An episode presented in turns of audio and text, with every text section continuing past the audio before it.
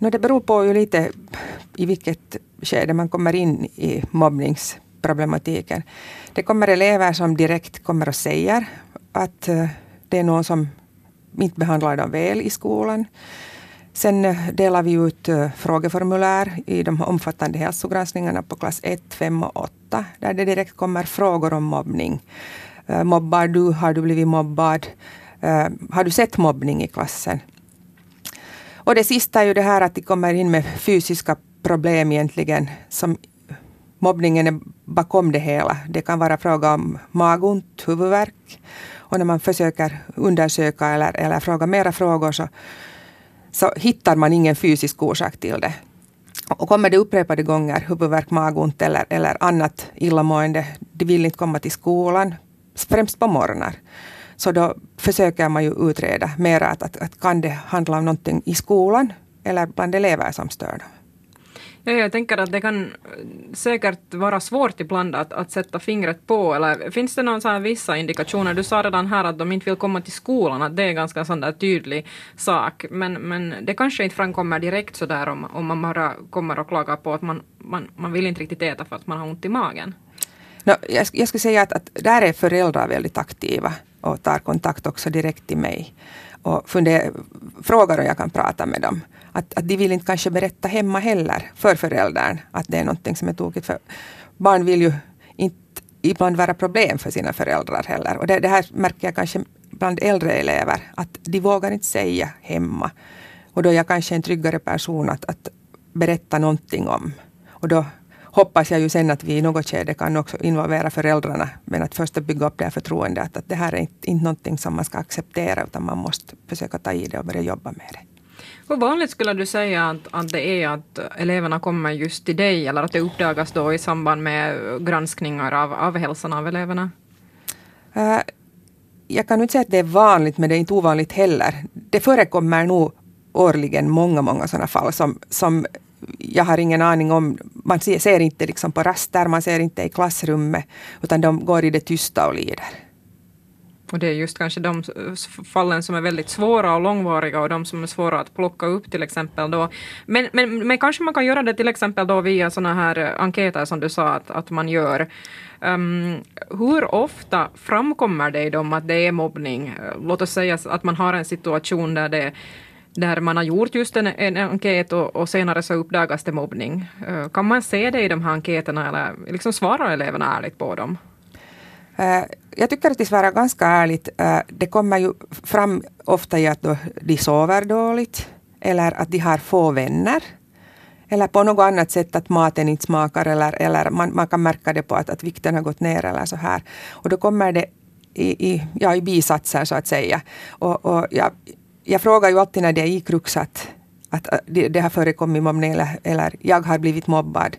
No, då är det sådana som svarar någonting som hände på klass 1, att det var en gång som någon sa någonting elakt. Men att, att ofta berättar de ju att, att, att det här är någonting som har fortgått sedan klass 1 eller i många, många år.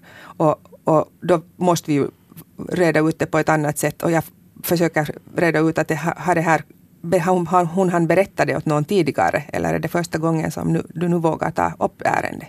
Låt oss då säga att en elev då efter att ha kruxat i flera sådana här saker i den här enkäten och, och sen konstaterar att ja, men att man mår inte så bra i skolan och att det är några då som till exempel behandlar en dåligt. Så vilken uh, karusell sätts igång då? Vem, vem involveras i det här arbetet?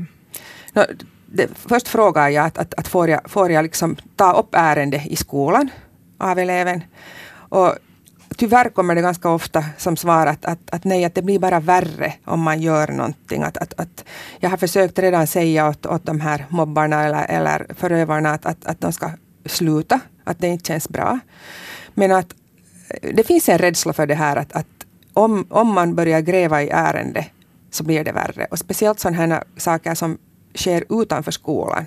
För då är det skolvägen, åka skolbussen eller så får man de här otäcka meddelanden per, per e-post eller något annat. Och, då, är, då är det här vår roll, eller min roll kanske som skolhälsovårdare, väldigt svår att, att gå utanför skolan också för att, att det, det är fritid. Eh, jag tar gärna upp det med föräldrarna om jag får lov av barnet och sen meddelar övrig skolpersonal eller det här antimobbningsteamet som finns i skolan. Då. Om jag får, får lov. Först, först kan det gå några gånger som vi träffas för att bygga det här, att, att vi vågar tillsammans berätta det vidare. Ja, jag tänkte just säga det att, att i vilka fall sen så måste man bryta det här förtroendet. Att, när blir det sen så omfattande att när måste man bryta det här förtroendet för att man helt enkelt måste sätta igång den här karusellen även om eleven kanske inte vill. Om man märker att det håller på att gå för långt till exempel. No, så länge som de är underåriga, de här barnen, så är vi ju skyldiga att, att, att se till att deras liv och hälsa inte äventyras på något sätt. Så då, då, då, säger jag åt barnet att jag kommer nu att, att berätta det här. Eller att vill du att jag kontaktar dina föräldrar när ni kommer hit till skolan? Att jag, jag är med på det här tillfället. Eller vill du själv berätta hemma om vad som har hänt? Och då brukar vi nu komma till en kompromiss ganska ofta, att, att hur vi gör det. Är det så att, att det finns fall då du överhuvudtaget inte vet om att mobbning förekommer i skolan? Det här trots att du ändå har koll på, på deras hälsa? Ja, alltså det finns ju nu i de flesta skolor antimobbningsteam som består av klasslärare som ska ta sig an de, de, de här mobbningsgrejerna. Och dels för att det inte ska sprida sig för mycket och man, man ska tala vitt och brett i, i skolorna om det, så hålls det där. Och jag tycker att det är liksom en, en nackdel Eh, att hålla, hålla det hemligt för, för, för övrig personal på det sättet att, att, när jag träffar det här barnet så har jag ingen aning om att no, någonting är på gång redan. Och om jag sen ännu kommer på att, att här skulle det kanske vara fråga om mobbning så gör vi egentligen dubbelt arbete. Jag, jag funderar på vilka åtgärder jag ska göra eller vem jag ska kontakta. Och så kan det hända att, att det här antimobbningsteamet jobbar med den här saken redan. Men det är inte helt säkert att det här barnet förstår det eller kan berätta det åt mig då. Att, att, att faktiskt så, så har jag, lärarna intervjuat både mig och mobbningsoffren redan. Men uh, borde det, det, inte vara så att automatiskt en skolhälsovårdare och till exempel en kurator skulle kolla sig in på sånt här? För att som sagt, eh, det är ju inte bara psykiskt som man mår dåligt, det kan ju ta fysiska, liksom, det kan visa sig fysiskt och, och oberoende om det är mer långvarigt eller kortvarigt, kanske det skulle vara bra att till exempel prata då med kuratorn om det och, och hur, hur, det har påverkat en då, om man är förövare eller kanske också off, eller liksom både förövare och offer. Absolut. Uh, som sagt, jag jobbar i olika skolor och där är, där är systemen lite olika. Men eh, med den här nya elevvårdslagen och det här att man inte får vad ska jag säga, överföra information onödigt åt någon annan. Speciellt inte när jag är från hälsovårdssidan och sen är det då från undervisningssidan, lärare och personal. Så den här tystnadsplikten här har gjort mycket illa åt vårt arbete. Det betyder att, att vi vet inte riktigt om vad som händer på andra sidan så att säga. Jag vet inte riktigt vad det händer i skolan och, och de vet inte riktigt vad jag gör egentligen för att vi ska ha lov till allt nu att få berätta. Mm, och det här gör kanske processen mer komplicerad än vad den kunde vara. Men överlag idag vet vi ju att eh, ja, skolorna har nya läroplaner. Eh, det är full smock att lärarna klagar över att hur ska de hinna lära ut allt till eleverna för det finns så mycket som man borde hinna med.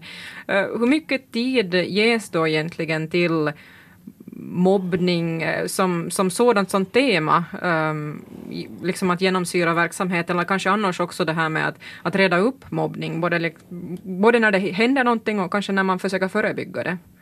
Det här Kiva skola som egentligen en stor del av, av finska skolorna, finländska skolorna är med i, som är utvecklat i Finland också och, och, och testat och evidensbaserat. Så det är ju det som borde följas. Och där finns insatta lektioner som behandlar mobbning och, och, relationer och kompiskap och social kompetens och allt det här.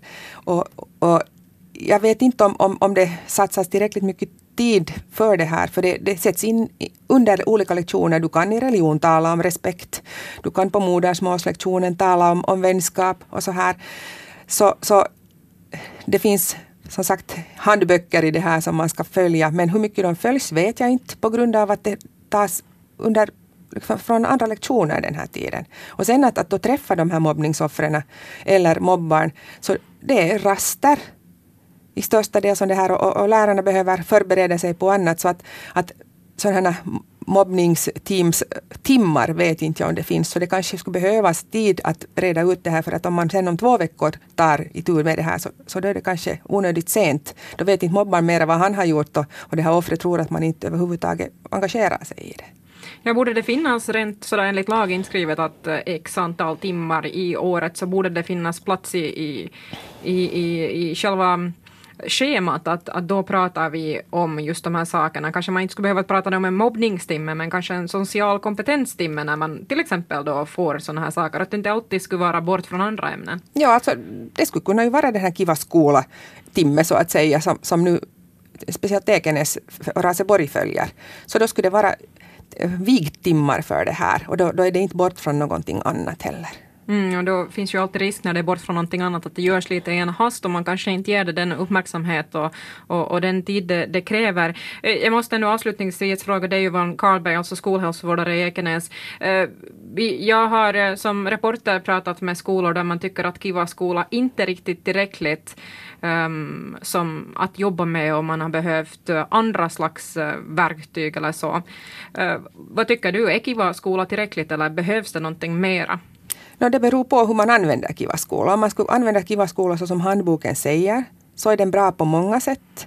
Sen är det ju inte här bara att, att man har gjort den här eh, intervjun med mobbningsoffret och så tycker man att man är kanske klar med det här projektet då. Att man, de här uppföljningarna efteråt också. Och få in det i vardagen mera det här att, att hur, hur är man med andra människor så att alla mår bra.